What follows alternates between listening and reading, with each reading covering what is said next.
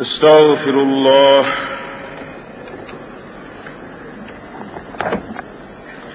استغفر الله العظيم.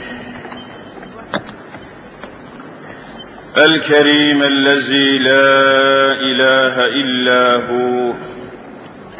الحي القيوم وأتوب إليه. الحمد لله رب العالمين.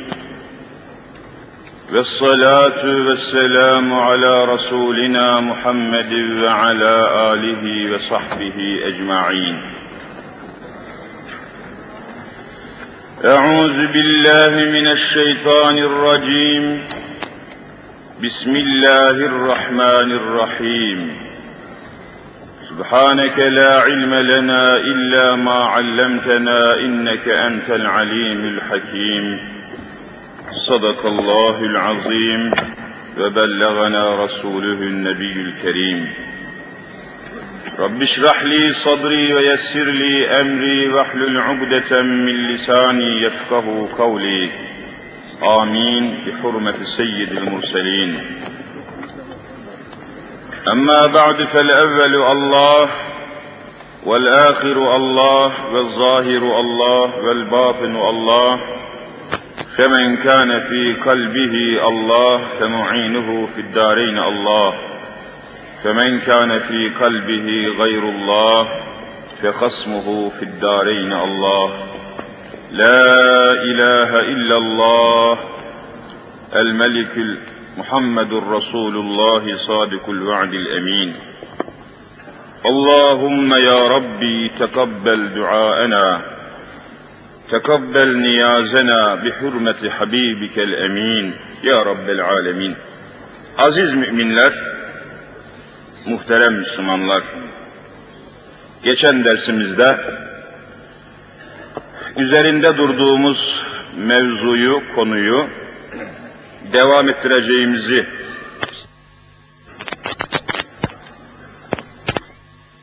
Ah yine İslam davasını, İslam gayretini müdafaa ve muhafaza mevkiinde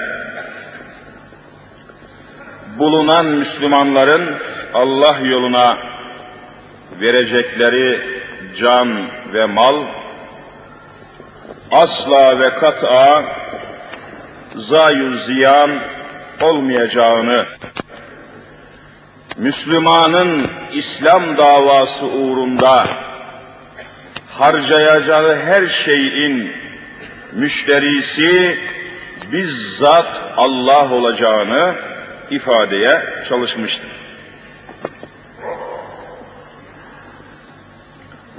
Allah yolunda öldürülen, kan ve can veren insanlara meyyit denmeyip de şehit dendiğini ve bu kelimenin ne manaya geldiğini de izaha çalışmıştık. Ancak bu mevzudaki geniş açıklamayı, taksimatı, tavzihatı bugüne bırakmıştık. Aziz müminler, Allah yolunda canını feda eden, kan akıtan, bizzat kendi kanından ve canından fedakarlık eden, feda eden mümin daha ruhları bedenlerini terk etmeden bizzat cennetteki makamlarını görmeden ölmüyorlar ve bundan dolayı da kendilerine şehit ünvanı sıfatı veriliyor demiştik. Bu neticeyi görünce, bu mübarek neticeyi, bu rahmani neticeyi görünce, kendilerine ulaşan bu nimetleri başka mümin kardeşleri için de istiyorlar ve kendilerinden evvel onları derhal söz konusu ediyorlar. Bu mevzuda onların bu düşüncelerini, bu niyetlerini Kur'an-ı Mübin Ali İmran suresi 170. ayet-i celilesinde şu şekilde haber veriyor. وَيَسْتَبْشِرُونَ بِالَّذ۪ينَ لَمْ يَلْحَقُوا بِهِمْ مِنْ خَلْفِهِمْ Şehit olanlar Allahu Azimüşşan'ın kendilerine hazırlamış olduğu makamları, cennetleri, lütufları görünce kendilerinden sonra geride kalan geride kalan ve kendileri gibi henüz kanlarını ve canlarını veremeyen müminler içinde aynı müjdeyi arzu ediyorlar. Aynı neticeyi istiyorlar. İstiyorlar ki onlar da Allah yolunda ölsünler de aynı neticeye ve aynı cennete nail olsunlar. Bütün arzuları bu. Yestebşirune bu beşareti istiyorlar, arzu ediyorlar. Billezine şu kimselere ki lem yelhaku bihim min halfihim henüz geride kalmışlar, kendilerine kavuşmamışlar. Kendilerine kavuşmayan, geride kalan müminler için, Müslümanlar için de aynı neticeyi, aynı şehadeti, aynı cenneti mutlak arzu ediyorlar. Bu müjdeyi onlara da ulaştırmak istiyorlar. Nedir bu müjde? Ella havfun aleyhim ve lahum yahsenun. Onlara en ufak uhrevi bir korku, endişe, cehennem korkusu, azap korkusu olmamak ve hiçbir şekilde hüzün, keder bulunmamak müjdesi. Doğrudan doğruya cennete nailiyet müjdesi. Evet, devamında aynı neticeyi başka müminler içinde istedikten sonra kendilerine verilmiş olan nimetleri de zikrediyorlar. Yestebşirûne bi ni'metin minallahi ve fadl. Allahu Teala'nın nimetlerini, fazlı ikramını da böylece tebşir ediyorlar. Kendi canlarında, kendi ruhlarında bu mübarek neticeyi görüyorlar ve tereddütsüz iman ediyorlar ki ve ennallâhe la yudî'u ecral müminin müminlerin hiçbir gayretini, hiçbir çalışmasını, hiçbir ücretini katiyen Cenab-ı Hak zayi etmez, ziyan etmez, karşılıksız katiyen bırakmaz. Müminlerin imanı ve şehitlerin de imanı aynen böyle oluyor. Şimdi demek ki aziz müminler dini İslam için canını feda edenler geride kalan nesillerin de aynı istikamette, aynı İslam yolunda ölmelerini istiyorlar. Bu nokta çok mühimdir. Onların arzuları, onların bütün temennileri gerideki nesillerin, şehitlerimizin arzularını Cenab-ı Hak ifade ediyor. Her bir şehit, her bir dini İslam'ın fedaileri, canlarını ve mallarını feda edenler istiyorlar ki kendilerinden sonra gelen nesillerin de, çocukların da, gençlerin de aynı gayeye, aynı davaya hizmet etsinler ve canlarını Allah yoluna feda etsinler. Şehitlerin arzusu. Ne mukaddes bir arzudur. Fakat teessüfle ve teessürle söylemek lazımdır ki bizim nesillerimizde böyle bir niyet, böyle bir heves, böyle bir gaye katiyen talim edilmemiştir. Talim edilmemiştir. Tam tersine çok kötü bir nesil meydana gelmiştir. şehitlerimizin arzuladığı bir nesil değil, onların istedikleri bir nesil değil, son derece çirkin, son derece perişan bir nesil meydana gelmiştir. Kur'an-ı Mübin sanki bu neticeyi şu anda haber veriyormuş gibi şöyle ferman ediyor. فَخَلَفَ مِنْ بَعْدِهِمْ خَلْفٌ اَضَاعُوا الصَّلَاةَ وَاتَّبَعُوا الشَّهَوَاتِ Aman ya Rabbi! O peygamberlerden sonra, Evliyaullah'tan sonra, şehitlerden sonra, Allah yoluna canlarını, kanlarını, mallarını feda edenlerden sonra öyle bir nesil geldi ki diyor Kur'an-ı Kerim. فَخَلَفَ مِنْ بَعْدِهِمْ خَلْفٌ Öyle bir nesil meydana geldi ki, öyle bir gençlik meydana getirdiler ki, eba'us salate ve tebe'us şehevat. Namazı, Allah'a secdeyi bıraktılar, terk ettiler. Ne kadar fuhuş varsa, rezalet varsa, kepazelik varsa onlara tabi oldular diyor Kur'an-ı Kerim. Onların yollarını bıraktılar. O şehitlerin, o salihlerin, Evliyaullah'ın, Enbiyaullah'ın yollarını bıraktılar ve tebe'u şehevat bütün bütün şehvetlerine tabi oldular.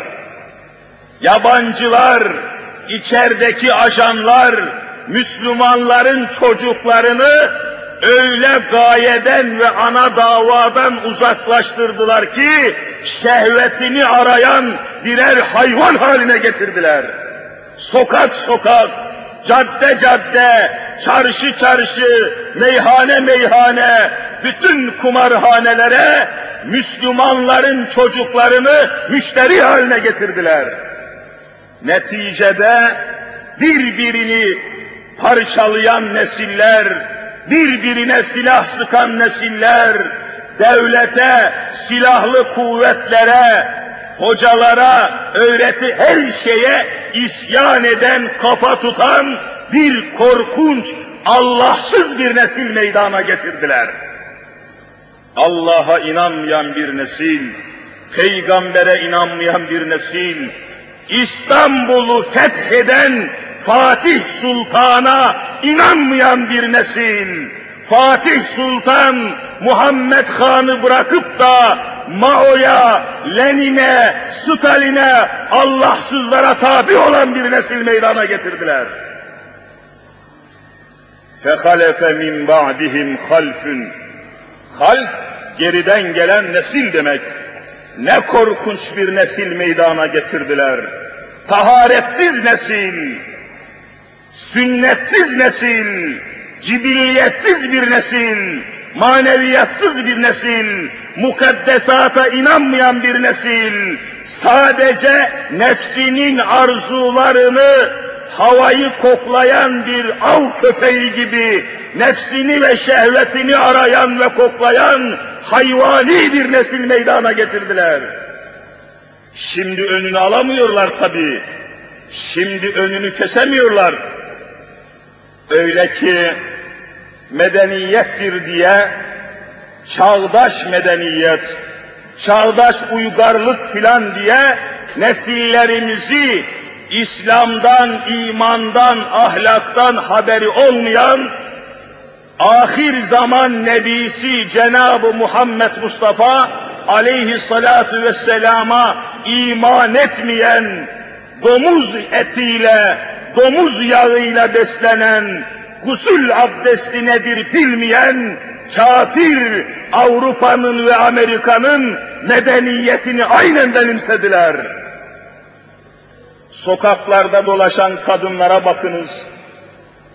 Her şeyiyle sadece şehvetleri üzerine toplamak için hususi kıyafet takınan kadınlar. Evinin içinde pijamayla dolaştığı halde, evinin içinde saçı başı dağınık dolaştığı halde, evinin içinde tecmürde dolaştığı halde, sokağa çıkmadan önce aynanın karşısına geçerek dudaklarını cilalayan, tırnaklarını boyalayan, takma kirpikler kullanan, yüzünü gözünü bir otomobil gibi boyayan, vücudunu çırçıplak ortaya koyarak sokağa çıkan bir kadın, bütün erkeklerin arzularını, iştahlarını, şehvetlerini, dikkatlerini üzerine toplamaktan başka hiçbir gaye taşımıyor. Gayesiz nesil, perişan nesil, zavallı nesil, şehvetine mahkum nesil, şöhretine mezebun nesil. Ve Allah'a secde etmeyi bırakan, hatta Allah'a secde etmeyi gerilik ve tutuculuk kabul eden nesil. Şehitlerin arzu ettiği bir nesil midir bu? Caddelerimizi kirlettiler, sokaklarımızı kirlettiler, tertemiz İslam hayatını baştan başa kirlettiler. Hazreti Mevlana diyor ki, Kaddesallahu sırrahul aziz, Hazreti Mevlana diyor ki, sokaklarda kadınlar çıplak bir vaziyette dolaşırsa ne olur?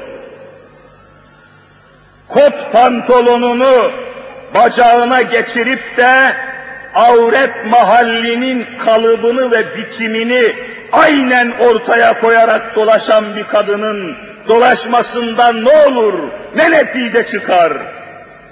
Gözler kirlenir, kulaklar kirlenir, gençlerin hafızaları, zihinleri, akılları, vicdanları tamamen kirlenir. Öyle bir netice ortaya çıkar ki diyor Mevlana, geceleri insanlar yataklarında kendi helallarıyla, kendi nikahlısıyla değil de hayalindeki kadınla zina etmeye başlar. Hayalindekiyle, yatağındaki helalıyla değil, hayalindeki fahişeyle zina etmeye başlar caddelerde. Yatakları kirlenir, hayali kirlenir, hafızası kirlenir, mukaddesatı kirlenir, artık temiz bir rüya göremez, rüyasında Muhammed Mustafa'yı göremez. Kirli bir nesil meydana gelir, rezil bir nesil meydana gelir. Temizleyin sokakları, kadınlara sahip olun, kızlara sahip olun, hayallerimizi, hatıralarımızı, hafızalarımızı sabahlara kadar kirleten bu Avrupa'nın taklitçilerini, bu boyalanmış, cilalanmış insanları sokaklardan kurtaracak yok mu ya Rabbi? Yok mu ya Rabbi? Nesil, şehitlerimizin arzu ettiği nesil değil ki, öz Sultan Fatih'in can ve kan vererek teslim aldığı şehirde alenen komünist, Allahsız Stalinlerin, Maoların, Leninlerin, Karl Marx'ların isimlerini ve resimlerini taşımayı bayram telakki eden nesiller meydana gelmiştir. Bu ne korkunç bir neticedir. Bu nesli yetiştirenler Allah'tan utanmayacaklar mı? Peygamberden utanmayacaklar mı? Bu topraklara kanını akıtan şehitler bunların yüzüne tükürmeyecekler mi?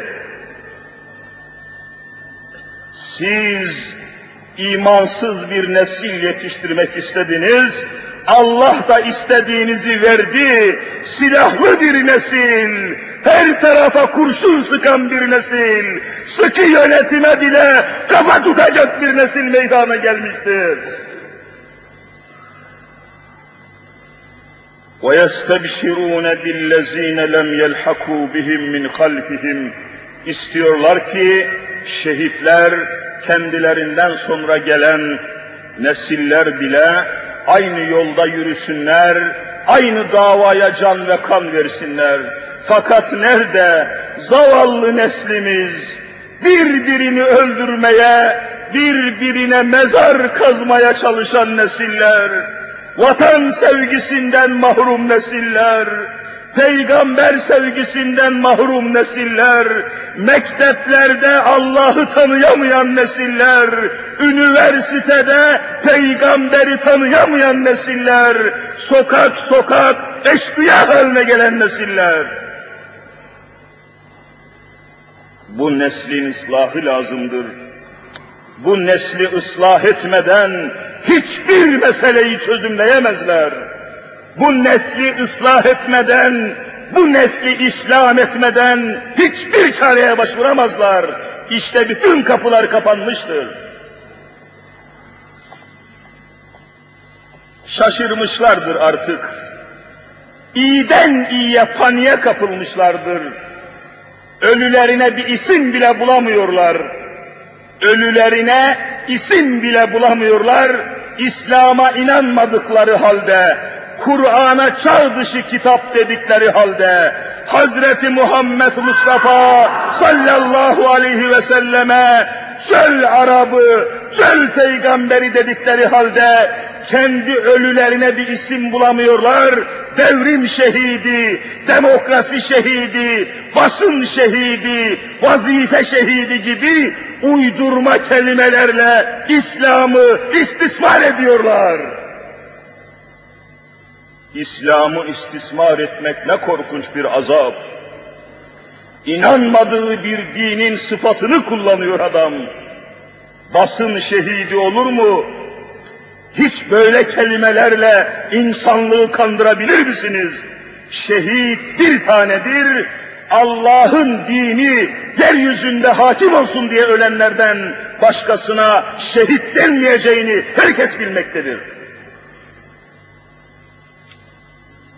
Evet, o halde nesillerin bu mana içinde yetişmesi lazım. Biz çocuklarımıza ne verebilmişizdir, ne öğretebilmişizdir, hangi davayı aşılayabilmişizdir, hangi gayeyi ve idealizmi, hangi fikri aşılayabilmişizdir. Ancak bu neticeye göre hüküm verebiliriz. Nesiller hangi davanın, hangi gayenin peşindeyse o memleketin yönü o istikamette gider. İşte misalleri bütünüyle ortadadır. Sahabe-i kiram aleyhimür rıdvan hazeratından misal vermeden geçmeyelim. Bütün örneklerimiz ashab-ı kiram olacak. Bütün numunelerimiz, numune-i imtisallerimiz, bütün modellerimiz tamamen ashab-ı kiram olacak. Başkasına hiçbir şekilde iltifat etmeyeceğiz. Ashab-ı kiram, evliya-i izam, elbette hepsinin başı enbiya-i fikama mutlak imtisal ve intisap edeceğiz. Efendiler, yine kıyamete kadar insanları tesirinde bırakacak ibretlerle ve kahramanlıklarla dolu olan Uhud Harbi'ne nazar ediyoruz. Uhud Harbi, Uhud Cengi. Aman ya Rabbi ne müthiş meseleler, ne muazzam hakikatlerle dolu olan bir Allah savaşıdır. Allah yolunda yapılmış bir muharebedir Uhud. Evet, Uhud Harbi'nde bakınız şimdi,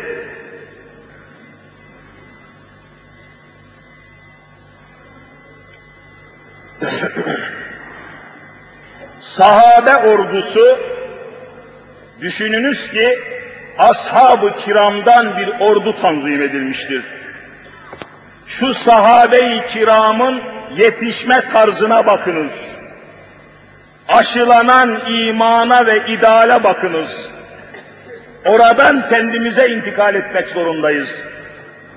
Sahabe ordusu demek, hepsi tereddütsüz ve pazarlıksız bir imanla, şu dünya gözüyle Cenab-ı Muhammed'i aynen gören insanların ordusu.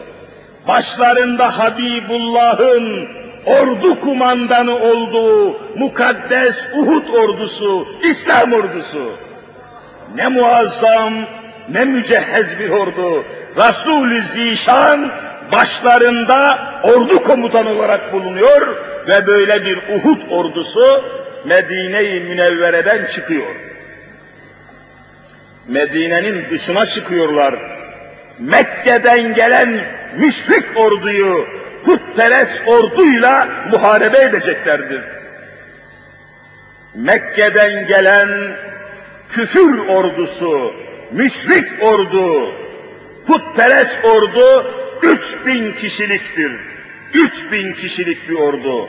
Medine-i Münevvere'yi savunmak üzere Allah Resulü'nün tanzim ve tertip ettiği İslam ordusu, sahabe ordusu da 700 kişiden ibarettir.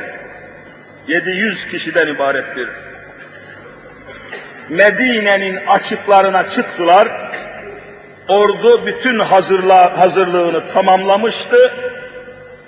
Bir de baktılar ki Resul-i Zişan aleyhissalatu vesselam orduyu teftiş etti. Baktı ki ordunun içinde yaşları 11 yaşında, 12 yaşında, 13 yaşında bir sürü sahabe çocukları da geliyorlar.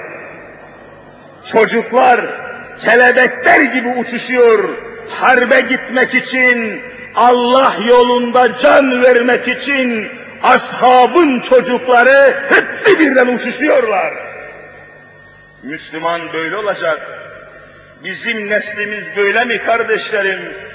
Bizim çocuklarımız böyle mi? Biz gaflet içerisinde meydana geliyoruz. Biz gaflet içinde devam ediyoruz. Yeri gelmişken gözlerimle şahit olduğum bir evdeki bir hadiseyi, bir ibreti anlatmadan geçmeyeceğim. Hiç unutmuyorum, gafletimizi ifade eden bir netice var da onun için anlatmak istiyorum. Bir hacı efendi, üstelik de gayretli, kabiliyetli, karakterli bir Müslüman hacı efendinin evine ziyarete, sohbet etmeye gitmiştik de bir hayli kalabalık Müslüman arkadaşlar İslam etrafında güzel bir sohbet yapıyorduk. Nihayet çay faslı başladı. Çay içmek için Hacı Efendi tepsiyle ortaya çay getirdi. Biraz sohbete ara verdik. Sonra dikkatimi çekti. Dedim ki, Hacı Efendi, sizin orta okula giden, liseye giden çocuklarınız vardı. Neden sohbet halkasının içinde görünmüyorlar? Ne oldu çocuklarınız? Nereye gittiler dedim. Ha hocam dedi onlar öbür odada kitap okuyorlar dedi. Ders çalışıyorlar dedi. Ya öyle mi? Keşke sohbete katılsalar da işitseler, dinleseler dedim. Vallahi bilmiyorum kitap okuyorlar hocam dedi. Ben fazla karışamıyorum, görüşemiyorum dedi. O esnada fırsat buldum. Yanıma hacıyı da aldım. Hangi odada kitap okuyorlar gösterir misin dedim. Şu odada dedi. Beraberce gidip baktığımız zaman kapıyı açtık. İçeride öyle bir kitabı okumaya dalmışlar ki içeriye girdiğimizden haberleri olmadı katiyen. Yaklaşıp masa başında okuduğu kitaba doğru uzandığım ve baktığım zaman emin olunuz okuduğu kitabın doğrudan doğruya Amerikan haydutlarının, o Teksaslı kovboyların, o imansız kafir gangasterlerin hayat hikayesini resimli roman haline getirmiş oldukları Pekostil kitaplarını okumaya öyle dalmışlar ki gözleri hiçbir şey görmüyor. Hacı Efendi de hiç alakadar olmuyor, mektebi millet yapıyor. Öğretmenin maaşını millet veriyor. Mektebe öğrenciyi millet veriyor, milletin dinine, milletin imanına, milletin ecdadına, milletin tarihine, Sultan Fatih'e, şehitlere tepeden tırnağa zıt ve karşı bir nesil meydana geliyor. Bu ne biçim perişanlıktır?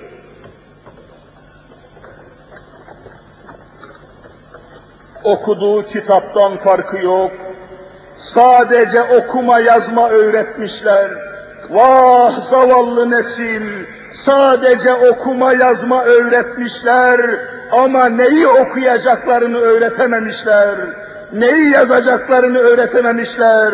Üniversiteyi bitiriyor bir öğrenci, daha kelime-i şehadeti vallahi öğrenemeden mezun oluyor. Bu nesilden ne bekliyorsunuz? Bu nesilden ne bekliyorlar? Hangi inkılabı, hangi devrimi bekliyorlar? Evet. İçeride kitap okuyorlar hocam diyor Hacı Efendi. Ya hangi kitap okuyorlar? Niçin kontrol etmiyorsun? Niçin onları murakabe etmiyorsun? Niçin onların peşine takılmıyorsun? Niçin onlara sahip olmuyorsun?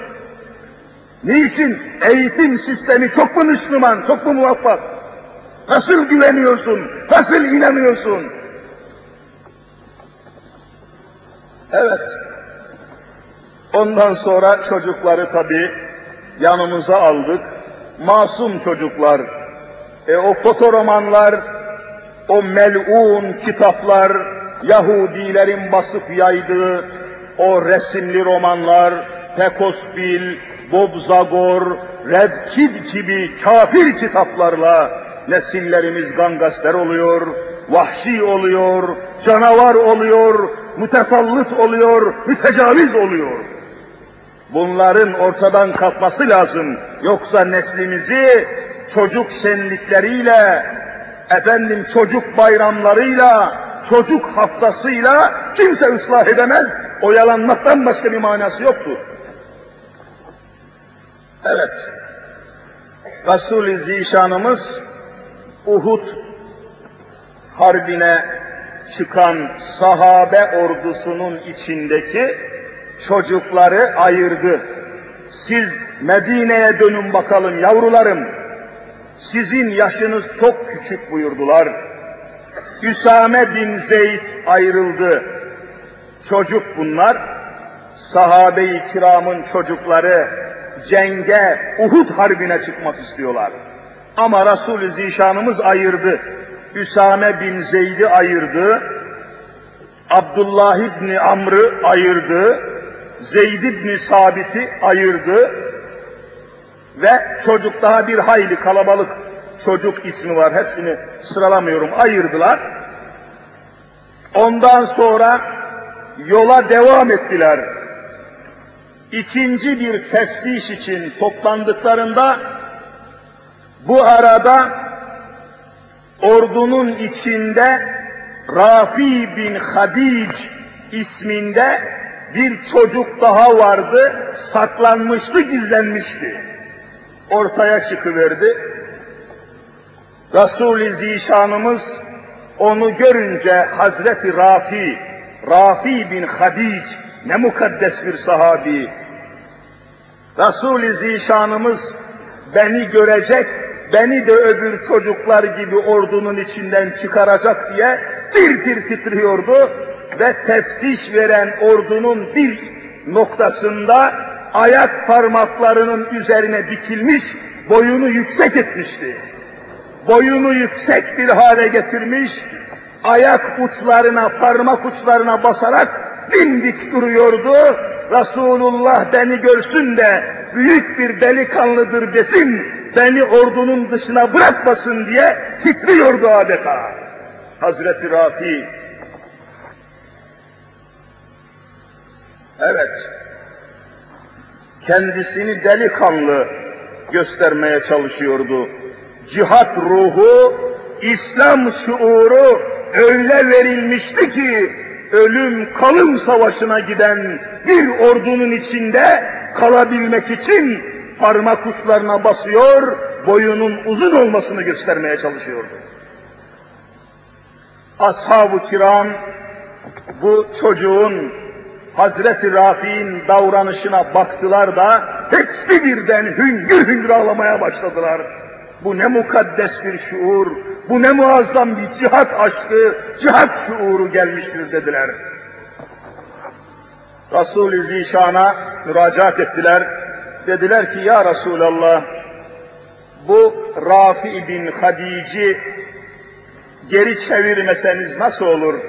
Bu çocuğu Allah için geri çevirmeyin buyurdular. Bakın dediler ne büyük heyecan taşıyor, ne büyük bir azmi irade taşıyor.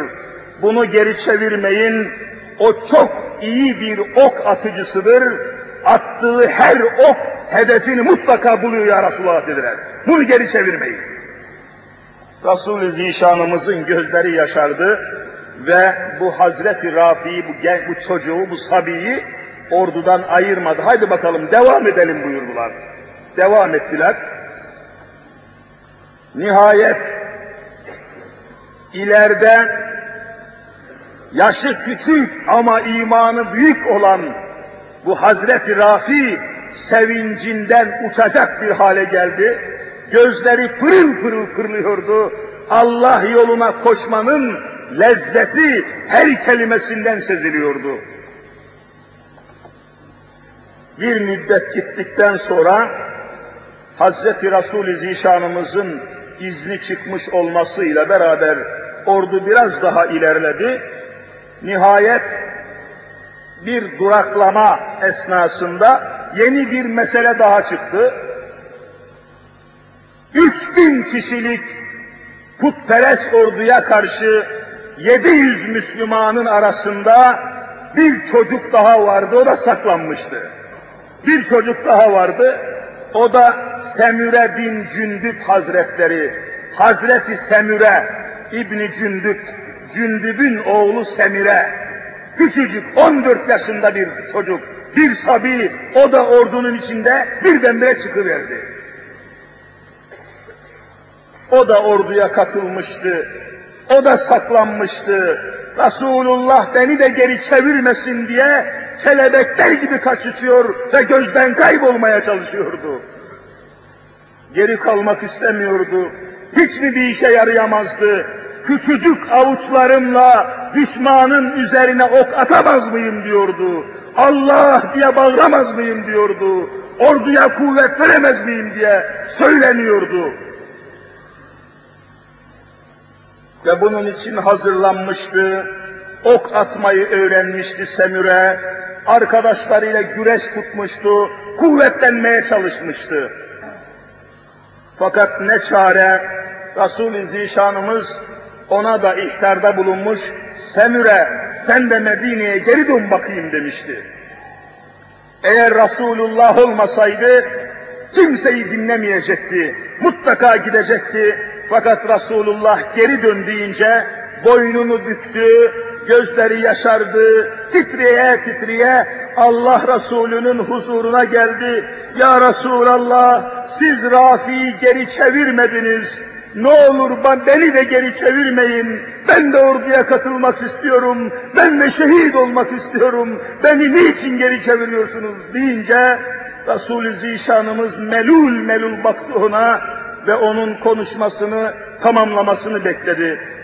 Semüre dedi ki ya Resulallah halbuki ben Hazreti Rafi'den daha kuvvetliyim. İsterseniz şu sıcak kumların üzerinde Rafi ile güreşelim. Güreşte onu yenemezsem beni o zaman geri çevir ya Resulallah diyordu. Güreşelim, kim kimi yenerse o gitsin yenilen geri dönsün diyordu. Resulullah bu çocuktaki azmi, cihat aşkını, şuurunu görünce pekala buyurdular ve şimdi, şimdi ordu yarım bir ay şeklinde tertiplendi. Bir hilal gibi, yarım bir ay gibi tertiplendi. Sımsıcak kumların üzerinde güreşen iki çocuğu seyre dalmışlardı. Resul-i Zişanımız da başlarında olmakla beraber bütün ashab-ı kiram, sahabe ordusu güreş yapacak olan iki çocuğu seyretmeye koyulmuşlardı. Hakikaten hakikaten kumların üzerinde öyle bir kapışma, öyle bir güreş başladı ki Hazreti Semüre bir tutuşta Hazreti Rafi'yi sırt üstü yere yatırdı ve derhal onu mağlup etti.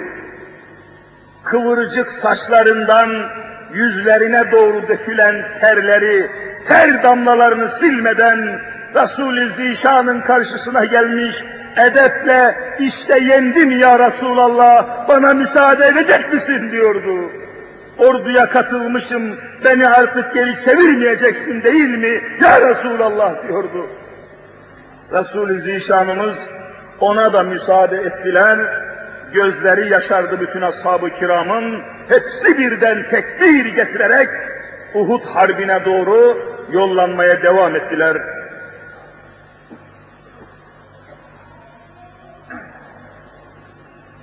Evet, Semüre hemen Resul-i Zişanımızdan izin çıkar çıkmaz sevincinden, memnuniyetinden koştu, Hazreti Rafi'yi bağrına bastı, öpüştüler, el ele tutuşup şevk ile haydi şimdi Allah yoluna şehit olmaya gidebiliriz ey Rafi dediler. El ele tutuşarak yürümeye başladılar. Sahabe-i kiramın vecdini tasavvur ediniz. Onların aşkını tasavvur ediniz. Çocuklardaki şu iradeye, onların çocuklarındaki şu aşka, şu cihada dikkat ediniz. Bizim neslimiz, bizim çocuklarımız, bizim yavrularımız ne hale gelmiştir ya Rabbi? Biz nasıl Allah'ın huzuruna çıkacağız? Biz nasıl sahabe ordusunun, Uhud şehitlerinin, Hazreti Hamza'nın karşısına nasıl çıkacağız Müslümanlar? Ne yüzle gideceğiz mahşere? Hani neslimiz bizim, hani cihat aşkımız, hani İslam davasında gayretimiz ve kabiliyetimiz? Onun için mümin kardeşlerim bu hususa son derece dikkat etmek zorundayız. Ordu devam etti. Bu teftişlerden sonra ordu devam etti. Biraz ileride bir mesele daha çıktı. Bir mesele daha çıktı. Resul-i Zişanımız yeni bir meseleyle karşı karşıya geldiler. Mesele şuydu. Bir baba, bir de çocuk yaşındaki oğlu, ikisi birden askerlerin arasına katılmışlardı. Biz de geleceğiz ya Resulullah diyordu. Birisi 90 yaşında Hazreti Abdullah, yaşlı, cihat farizası sakıt olmuş, her türlü gayretleri göstermiş, yaşlı bir sahabe Hazreti Abdullah, onun yanında 13 yaşındaki oğlu Cabir Hazretleri, o da katılmış. Birisi yaşlı, birisi çocuk. Birisine cihat farz olmamış, öbürüsünden cihat farizası sakıt olmuş. Resul-i Zişanımız bu mesele karşısında kaldı ve buyurdular ki, ikisinden birisi Medine'ye geri dönecek bunların. Zira Hazreti Cabir, Cabir İbni Abdullah radıyallahu teala anhuma, bu Cabir'in beş tane kız kardeşi vardı. Bir rivayette yedi tane kız kardeşi Medine-i Münevvere'de kimsesiz kalmışlardı. Hem babaları cihada çıkıyordu, hem kardeşleri çıkıyordu. Yedi tane kız kardeşin başında kimse kalmamıştı. Resulullah buyurdu ki hayır, içinizden biriniz döneceksiniz. O kızların başında bulunacaksınız. Onları yalnız bırakmayınız buyurdu.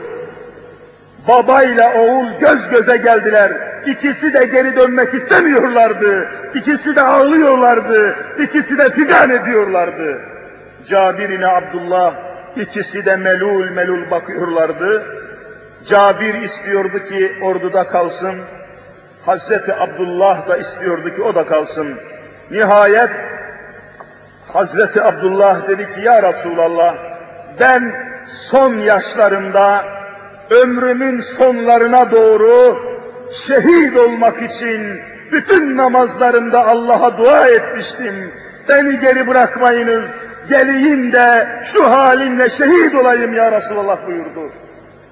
Bunun üzerine Resulullah, Hazreti Abdullah kalsın, Hazreti Cabir geri dönsün deyince, Cabir öyle ağladı, öyle figan etti ki, adeta o meydanın çığlık çığlık sallandığını hisseder olduk bu sahabe-i kiram. Geriye döndü gitti. Ve neticede hakikaten Uhud'da savaş neticelendi. Savaş meydanını dolaşırken Resul-i Zişanımız Hazreti Abdullah'ın o yaşlı Müslümanın, sahabenin göğüslerinden delik deşik olduğunu gördü ve kumlara yığılıp şehit olduğuna şahit oldu. Ve ellerini kaldırıp dua etti. Ey Abdullah! Allah senin duanı kabul etmiştir. Sen, senin cenazen, senin cesedin kalkıncaya kadar bütün melekler kanatlarıyla vallahi sana gölgelik yapacaklardır buyurdu.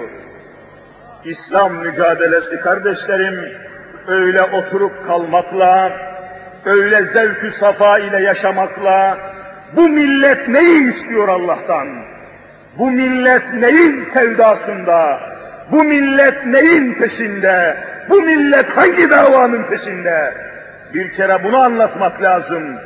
Bu millet maddenin, eşyanın, servetin, menfaatin, dünyanın peşindeyse hiç mahşerde şefaat-ı Mustafa'yı arzu etmesin mümkün olmayacaktır. Bir kere daha ayeti celileyi okumadan geçmeyelim.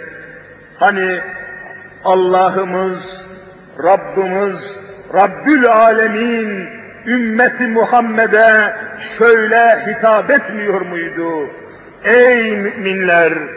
Em hasibtum en tedhulul cennete ve lemma ye'tikum meselul lezine halev min kablikum sizden evvelki Müslümanların, ashab-ı kiramın, tabi'in-i kiramın, şühedai izamın başına gelen perişanlıklar, kan ve can fedakarlığı sizin de başınıza gelmedikçe cennete gireceğinizi zannetmeyin, sizi kabul etmem diyor Allahu Teala. Bir zannı batıl olur, yanılmış oluruz. Em hasibtüm, zannediyorsunuz, böyle mi zannediyorsunuz? Yani zannetmeyiniz demektir. İstifham-ı inkariyle, hayır böyle zannetmeyin, sizden evvelkiler nasıl mücadele ve muharebe ettilerse, nasıl kanlarını ve canlarını verdilerse, siz de böyle yapmadıkça cenneti ummayasınız, cennete dahil olman arzusunu sakın ızhar etmeyesiniz buyuruyor. Bir sahneyi daha arz etmeden geçmeyelim. Bakınız, bakınız, yine Uhud meydanında sahabe-i kiramdan mukaddes mümin Katade bin Numan var. Hazreti Katade, Numan'ın oğlu Katade, ne mübarek sahabi. Uhud cenginde Resul-i Zişanımıza bir yay hediye etmişti. Ya Resulallah bu yayı sana hediye etmek istiyorum demişti. Resul-i Zişanımız da o yayı kabul etmişti. O yayla Resul-i Zişan bir miktar ok attıktan sonra tekrar onu Katade'ye hediye etti, iade etmişlerdi. Hazreti Katade o yayla ayakta sabit durarak Resulullah'ı müdafaa makamında durmadan düşmanın üzerine ok atmaya devam ediyordu. Birdenbire müşrikler tarafından gelen bir okla Hazreti Katade'nin gözüne isabet etti. Hazreti Katade'nin gözü yerinden fırlayarak yanağına dökülmeye başladı. Göz bebekleri dışarıya fırladı, parça parça oldu. Avuçlarının içine göz bebeğini alarak Resul-i Zişan'ın yanına geldi. Ya Resulallah şu halimi görüyor musun? Gözümü kafirlerin okları yerinden söküp avucuma döküldü ya Resulallah diyordu. Resul-i Zişanımız sabret katade, eğer sabredersen makamın cennet olacaktır buyurdular. Hazreti Katade buyurdu ki, Ya Resulallah, bu gözümün birisinin kapanmasını istemiyorum. Gözümün böyle kör olmasını istemiyorum. Ben yeni evlenmiş bir sahabeyim. Genç ve güzel bir hanımım var. Beni böyle kör görürse hoşuna gitmez. Bana dua et, beni tedavi et ya Resulallah diyordu. Resul-i Zişanımız yanına çağırdı, mübarek eliyle o yerinden çıkmış olan gözünü Bismillah diyerek aynen yerine koydu, onu tedavi etti ve ona cennete nail olması için ayrıca dua etti. Katade diyor ki, ömrümün sonuna kadar o Resulullah'ın yerine taktığı gözüm billahi ağrımadı, öbür gözünden daha mükemmel görmeye devam etti diyor. Sahabe, kardeşlerin mücadele etmişlerdir. Onların başına gelen bizim de başımıza gelmedikçe İslam inkılabı, cennete nailiyet beklemeyesiniz kardeşlerim. Aynı şey tecelli edecek. Eğer buna razı olursanız, bu mücadeleye, fedakarlığa, bu muazzam cennet davetine katılacak olunursa, aynı netice tecelli edecektir. Hiç te şüphe, tereddüt bulunmaması lazım. İşte ayet-i kerimenin sonunda Cenab-ı Hak misal veriyor. Messethumul be'sâ'u ve.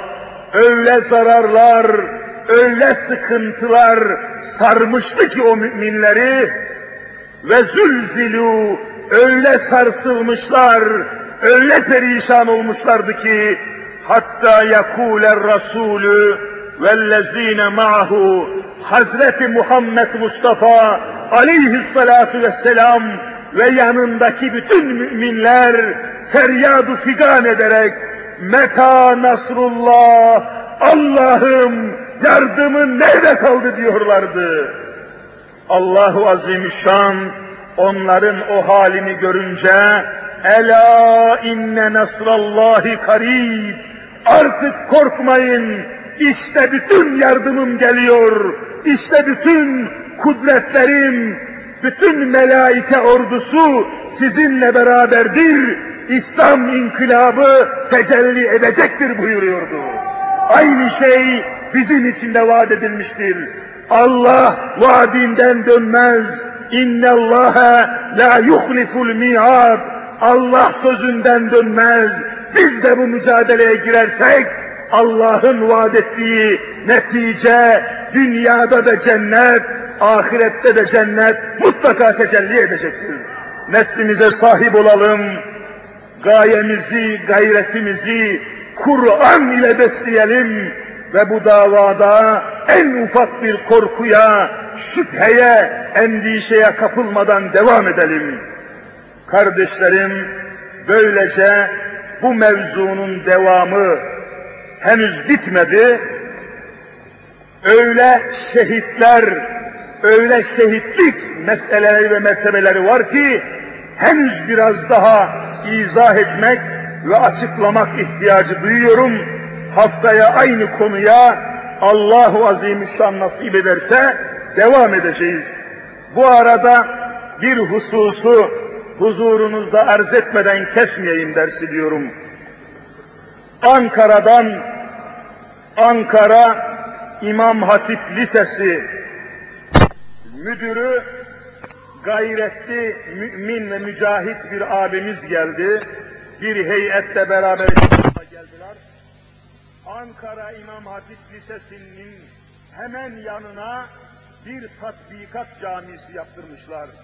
2500 talebe beş vakit namaz kılsın diye muazzam bir cami yapmak için, tatbikat yapmak için, İmam Hatip talebelerinin hutbe okuması için, Kur'an okuması için, namaz tatbikatı yapması için cemiyetleri bir cami yaptırmış, ikmal etmişler, arkasından da kışın talebeler o camide üşümüşler, soğuktan perişan olmuşlar, oraya bir kalorifer tesisatı döşeyelim diye bir kampanya açmışlar. Ankara'da imkanları kalmamış, yardımları kalmamış, İstanbul'a gelmişler. Bizimle görüştüler. Dediler ki cami kapılarında para toplamak istemiyoruz dediler. Hakikaten ben de istemiyorum.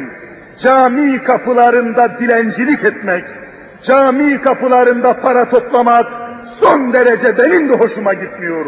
Şimdi cami kapılarında para toplanmadan şu Müslüman kardeşlerimin kadın erkek içlerinde 250 bin veya 300 bin lira gibi bir paraya ihtiyacımız var diyorlar, makbuzlarımız var diyorlar, kestiğimiz makbur, makbuzlar vergiden muaf diyorlar, her Müslüman bunu vergisine gösterebilir, devlete vergi vermiş gibi makbuzlarımız var diyorlar, içinden, cemaatin içinden üç beş tane Müslüman çıkıp da bu hizmeti, bu gayreti gösterebilir ve bu yardımı yapabilirlerse bizimle temas etsinler, bizimle görüşsünler diyorlar.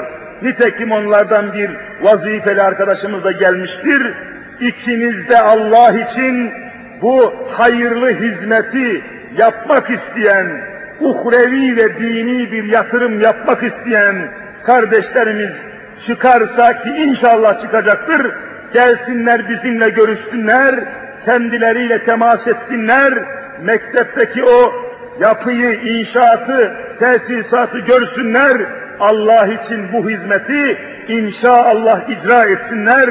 Cenab-ı Hak şimdiden hayır murad eden kardeşlerimizin gayretlerini ve niyetlerini makbul ve mübarek eylesin.